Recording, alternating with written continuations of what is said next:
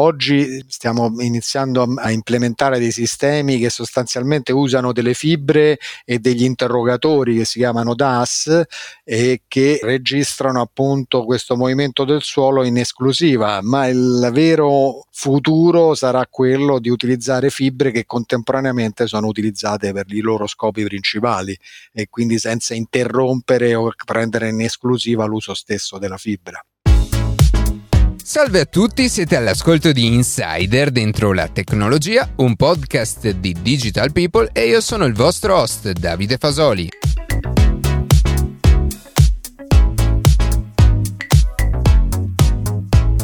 Oggi parleremo di terremoti e in particolare proveremo a capire insieme all'Istituto Nazionale di Geofisica e Vulcanologia che ruolo gioca la tecnologia nel misurare e magari un giorno prevedere un evento sismico. Prima di passare alle notizie che più ci hanno colpito questa settimana, vi ricordo che potete seguirci su Instagram a chiocciola dentro la tecnologia, iscrivervi alla newsletter e ascoltare un nuovo episodio ogni sabato mattina su Spotify, Apple Podcast, Google Podcast oppure direttamente sul nostro sito. Thank you.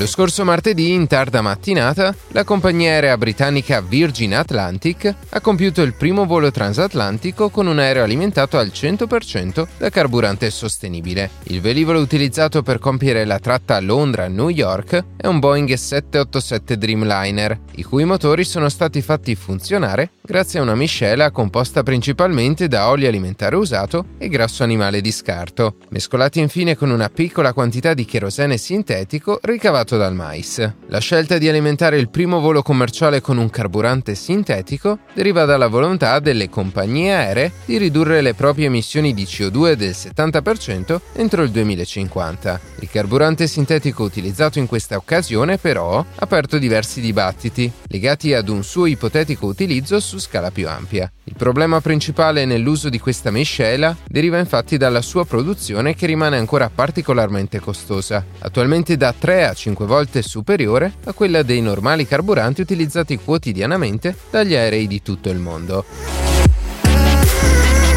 In questi giorni alcuni utenti hanno segnalato comportamenti anomali da parte del servizio cloud di Google, Google Drive. In particolare sembra che alcuni file, in modo più o meno grave, siano spariti dal proprio account. Un utente ad esempio segnala che lo stato di Drive sia tornato alla versione di maggio 2023, mentre alcuni dicono di non vedere più file del 2013. Da parte sua Google ha confermato il problema, che sembra essere legato a un errore di sincronizzazione delle ultime versioni dell'app per Windows e macOS. Il consiglio di Google quindi finché non viene risolto il problema è quello di non disinstallare o disconnettersi dall'app e non eliminare i suoi file temporanei, che potrebbero portare alla completa perdita dei file problematici. Questo episodio è da ricordare perché ci dimostra che anche i grandi colossi come Google non sono esenti da bug e non è quindi una buona idea fidarsi del loro servizio ciecamente, affidando loro file magari anche importanti. È sempre meglio piuttosto avere più backup dei propri dati, non solo in cloud o magari su più servizi cloud, ma anche in locale e sui propri dispositivi.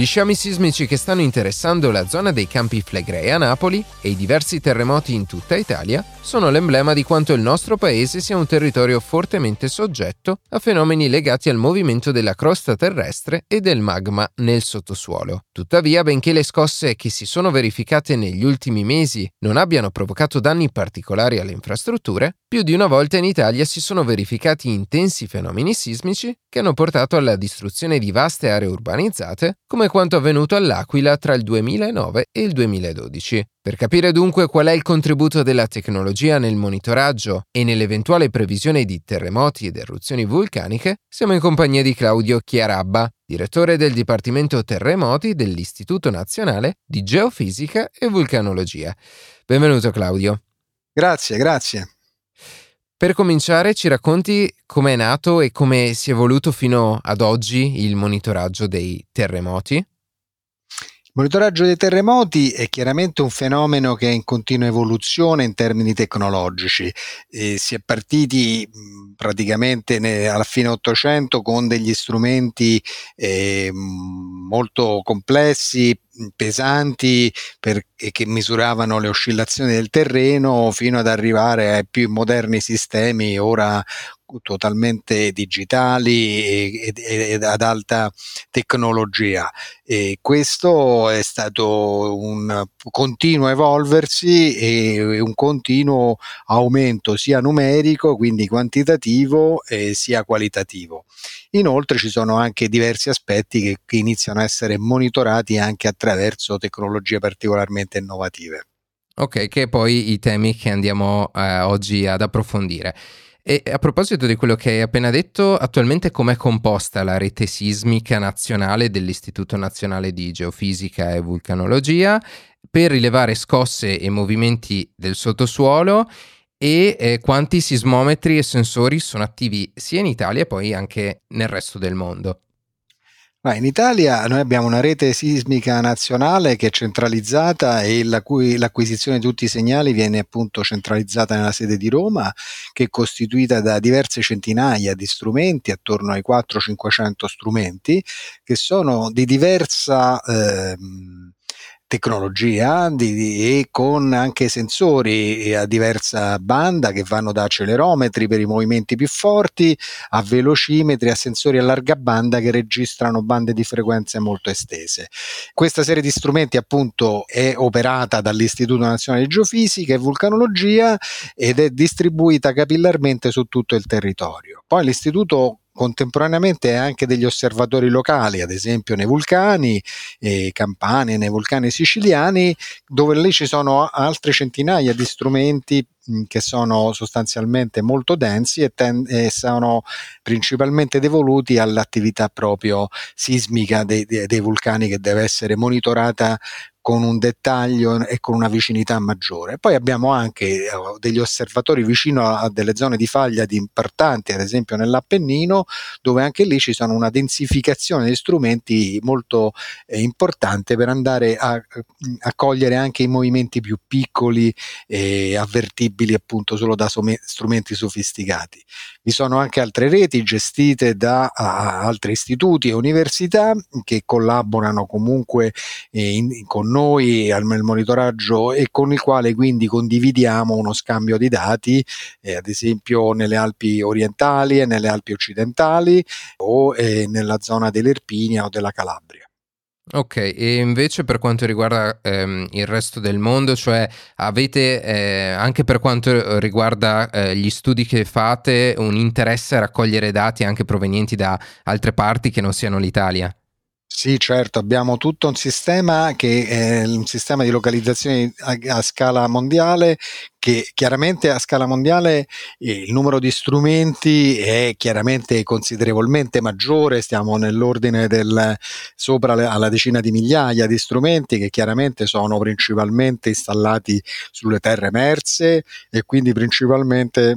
nel Nord America, nel Centro America, nell'Europa e nell'Asia, chiaramente con minor copertura nella zona per esempio africana, eh, ma ehm, chiaramente ci stanno ancora pochi strumenti che monitorano il fondale marino e oceanico e quello sarà un terreno di sviluppo futuro, speriamo, dei prossimi decenni. Questo insieme di dati confluisce in sistemi eh, internazionali. Noi abbiamo eh, nel nostro data center eh, la sala analisi qui a Roma una serie di strumenti e di dati che vengono anche da queste reti mondiali che ci servono a fare una localizzazione a scala mondiale di terremoti che,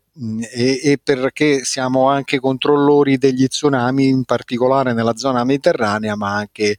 in genere. Per cui se abbiamo l'occasione di terremoti che avvengono in, nel mare o nell'oceano come epicentro, per cui che possono avere interagito con il fondale sottomarino e potenzialmente generato gli tsunami, noi abbiamo un sistema molto rapido di detezione per appunto eventualmente lanciare delle allerte. Sicuramente è nostro compito nell'area del Mediterraneo. Ok, Parliamo, eh, facciamo un piccolo focus su come funzionano questi eh, sensori. Hai parlato di accelerometri, ci spieghi eh, a livello nazionale, ad esempio, hai detto che sono dislocati in diversi punti, quindi ci spieghi come funziona un accelerometro o altri sensori che utilizzate e poi, essendo dislocati eh, su un territorio così vasto, come fanno a comunicare poi i dati che raccolgono?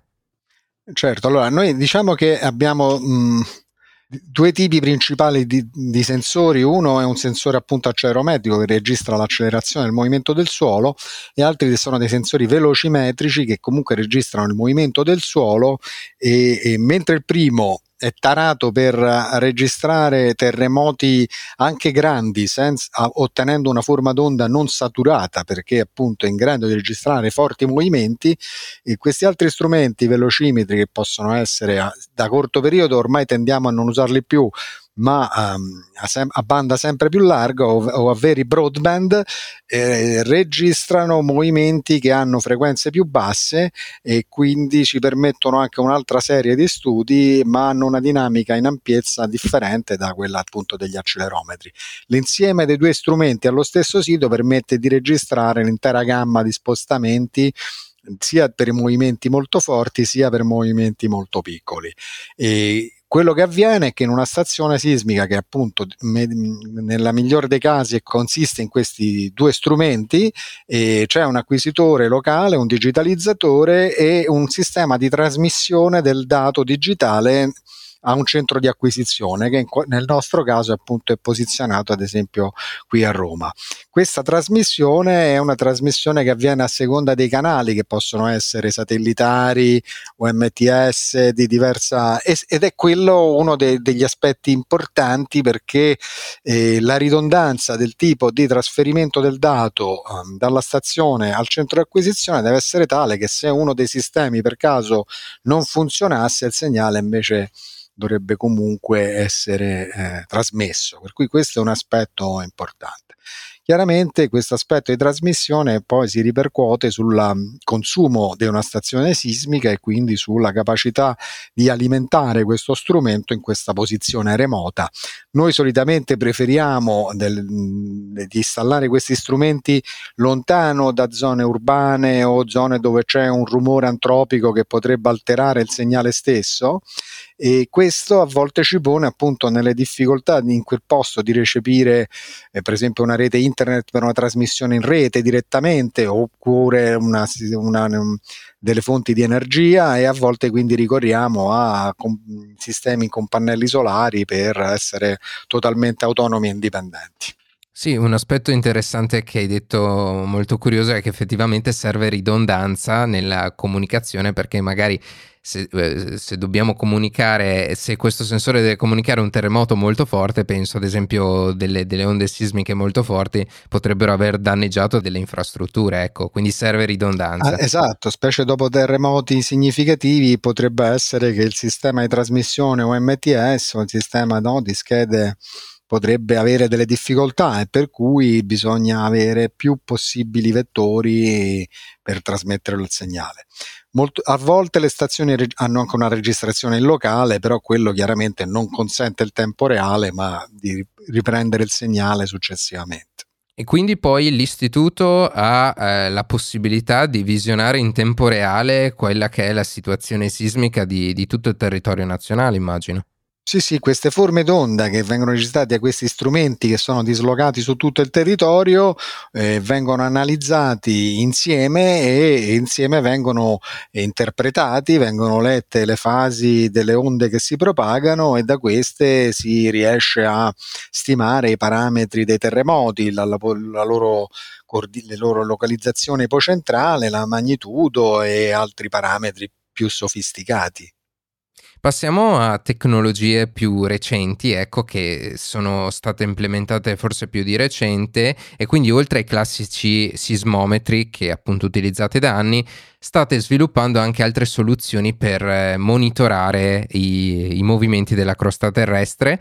e eh, si è parlato in passato, ad esempio, si è sentito parlare di fibra ottica e eh, tecnologia GPS. Come possono queste due tecnologie essere utilizzate anche per quanto riguarda la rilevazione e il monitoraggio dei, dei sismi.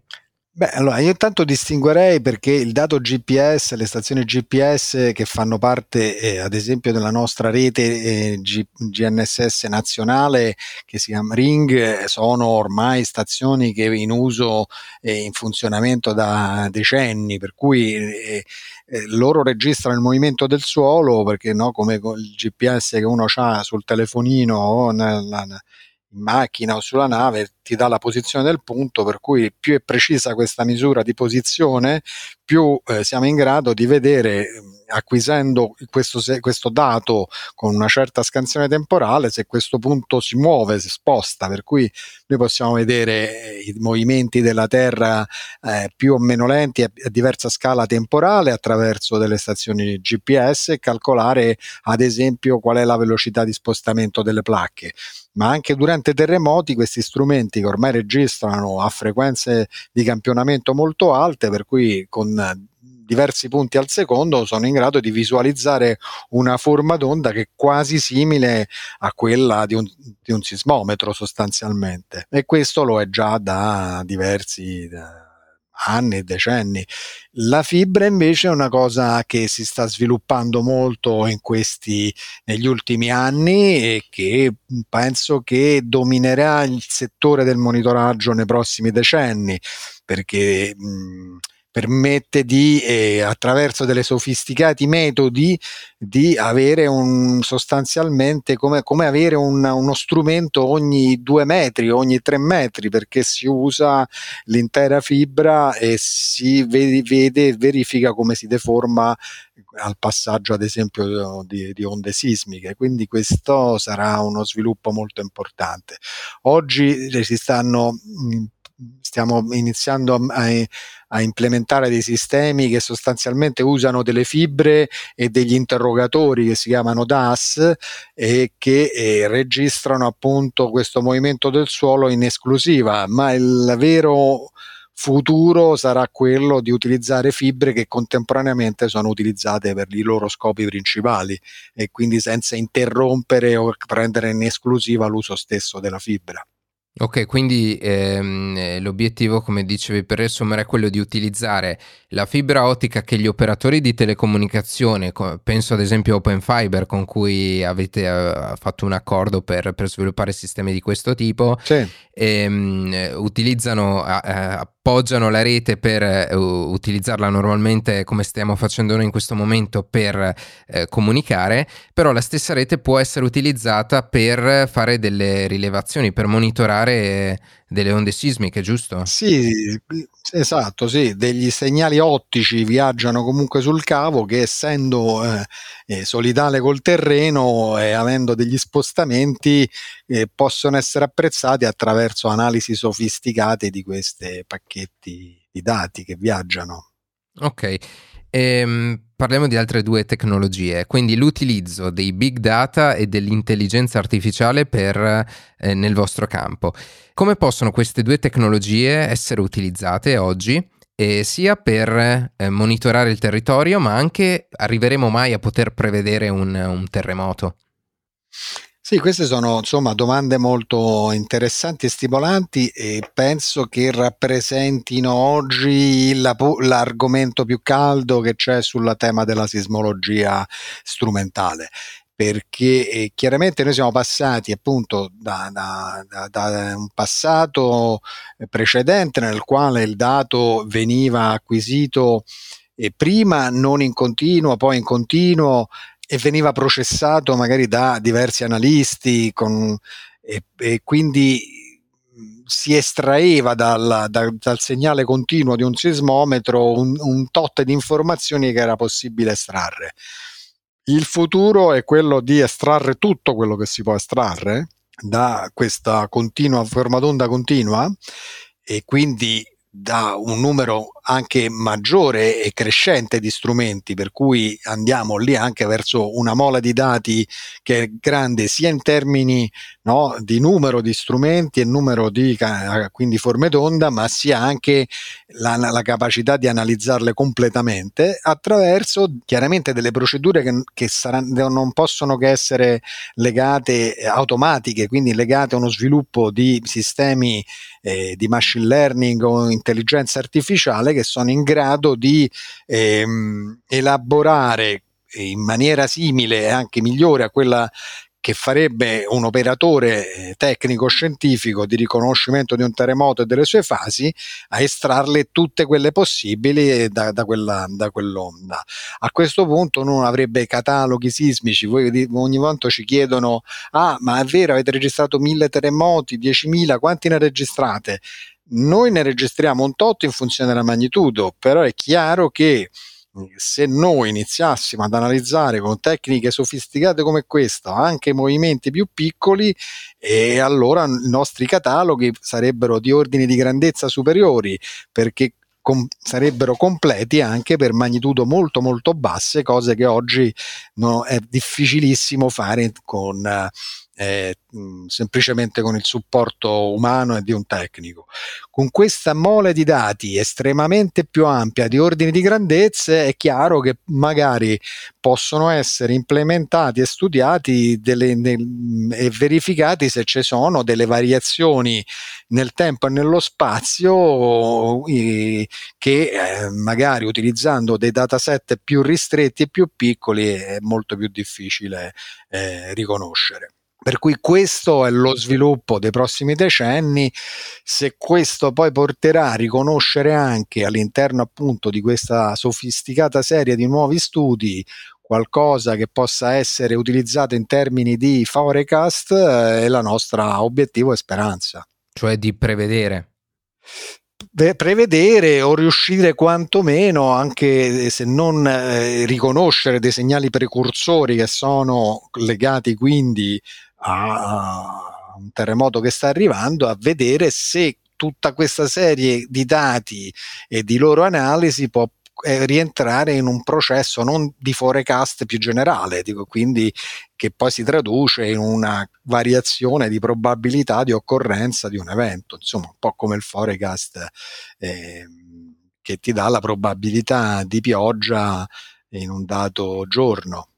Ok, e questi segnali precursori di cui parli, eh, con i dati e con i sensori che ci sono oggi, sono determinabili? Cioè oggi è possibile entro un certo grado determinare quello che potrà essere un, un possibile terremoto? Ma è chiaro che eh, se noi andiamo a vedere ad esempio dei terremoti prodotti in laboratorio, stiamo parlando di terremoti di dimensioni infinitesime che sono prodotti appunto nei laboratori su piccoli campioni di roccia eh, che si rompono e quindi si creano dei, Lì, ad esempio, sono riconosciute delle variazioni anche di eh, parametri elastici, di onde, velocità delle onde all'approssimarsi della rottura. Eh, questo, riconoscerlo in natura, è un passo ancora molto complesso. Ci sono degli esempi, ci sono degli studi, però ovviamente è un processo ancora non ben definito. Però se riusciamo a migliorare le tecniche di monitoraggio, di analisi, quindi anche di calcolo di queste variazioni di parametri nel tempo, potrebbe essere qualcosa anche da controllare e verificare anche in sito e non quindi soltanto nel, nel campione di laboratorio. Ok, in questo caso, come dicevi, l'intelligenza artificiale può aiutare, però deve essere supportata da, una, da molti dati e quindi anche qui riprendiamo quello che dicevamo prima, quindi l'utilizzo di tecnologie come quello della fibra ottica che può essere utile per, per fornire una mole di dati sempre più, più grande e dettagliata. Esatto, sì, lì c'è un aumento già immensito della mole di dati che, essere, che, possono essere presi attraverso le fibre ottiche, per cui già lì c'è necessario un processo di big data eh, associato e magari riconoscere lì delle variazioni in, in futuro. Ok, e per quanto riguarda il rischio vulcanico, invece ci puoi dare una panoramica generale sui progressi che sono stati compiuti negli ultimi anni, se questo ha un legame con uh, i, i movimenti sismici? Il rischio vulcanico, chiaramente il rischio vulcanico è una, è una cosa estremamente complessa e come dire, dipendente anche dalle tipologie, no? non abbiamo vulcani che sono eh, necessariamente simili, ma ci sono diverse tipologie vulcaniche e chiaramente vulcani che si comportano in modo diverso e anche solo in Italia la casistica eh, dei, dei, dei, vulcani che abbiamo è molto variegata con diverse eh, situazioni. E, ehm, è chiaro che l'aspetto vulcanico rispetto a quello sismico è un aspetto che nasce multidisciplinare, è un aspetto che non è solo sismico ma è anche di deformazione del vulcano eh, sotto diversi punti di vista locali e di eh, variazioni di parametri, ad esempio geochimici, e, e, e, di altri osservabili. Per cui la, il monitoraggio del, di un vulcano eh, rispetto al monitoraggio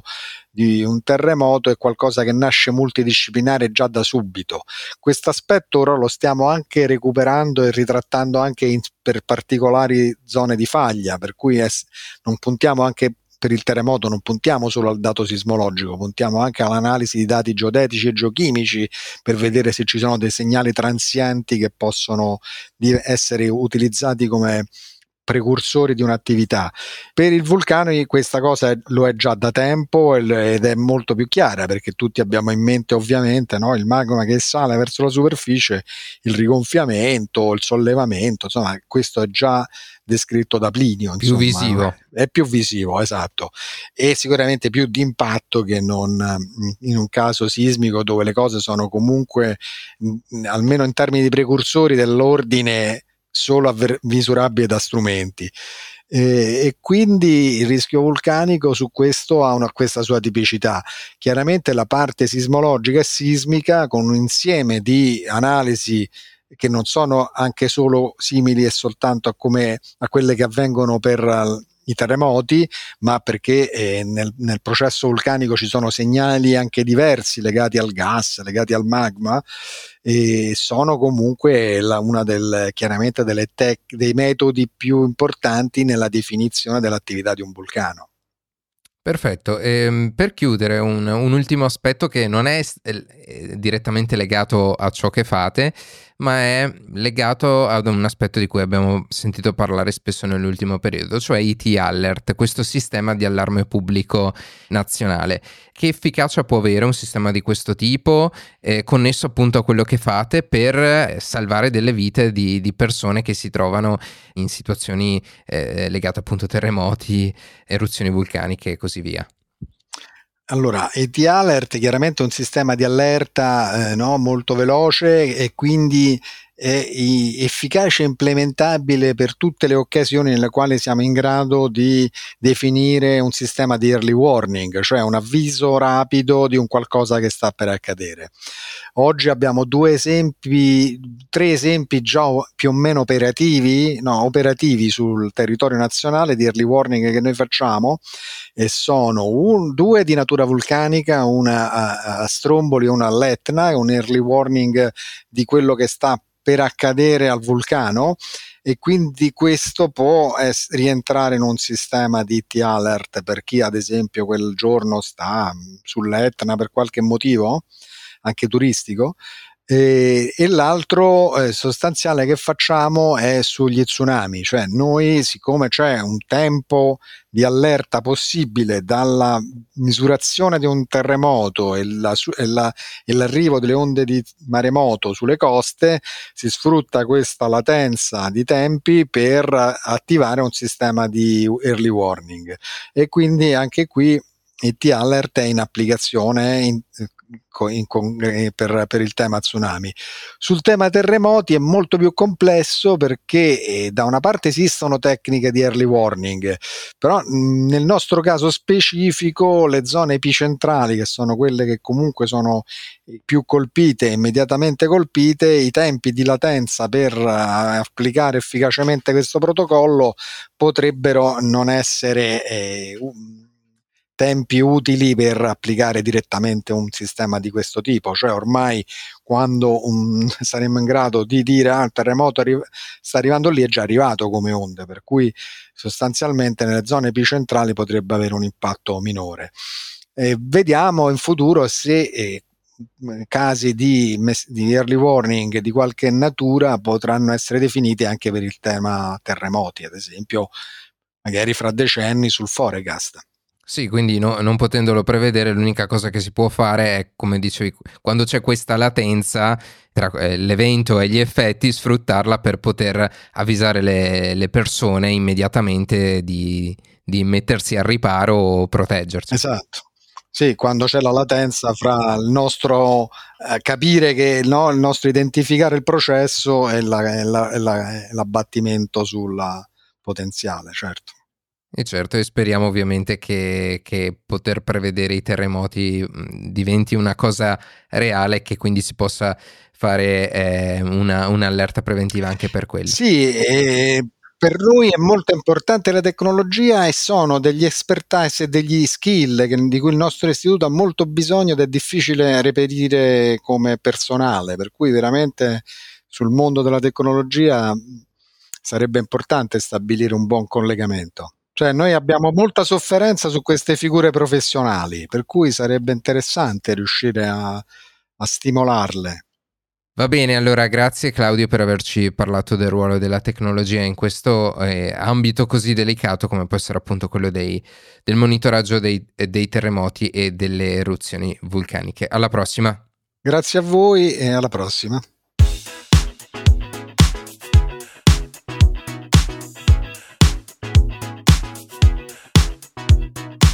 E così si conclude questa puntata di Insider dentro la tecnologia. Io ringrazio come sempre la redazione e in special modo Matteo Gallo e Luca Martinelli che ogni sabato mattina ci permettono di pubblicare un nuovo episodio. Per qualsiasi tipo di domanda o suggerimento scriveteci a redazione chioccioladentrolatecnologia.it, seguiteci su Instagram a chioccioladentrolatecnologia dove durante la settimana pubblichiamo notizie e approfondimenti. Qualsiasi caso nella descrizione della puntata troverete troverete tutti i nostri social. Se trovate interessante il podcast condividetelo che per noi è un ottimo modo per crescere e non dimenticate di farci pubblicità. Noi ci sentiamo la settimana prossima.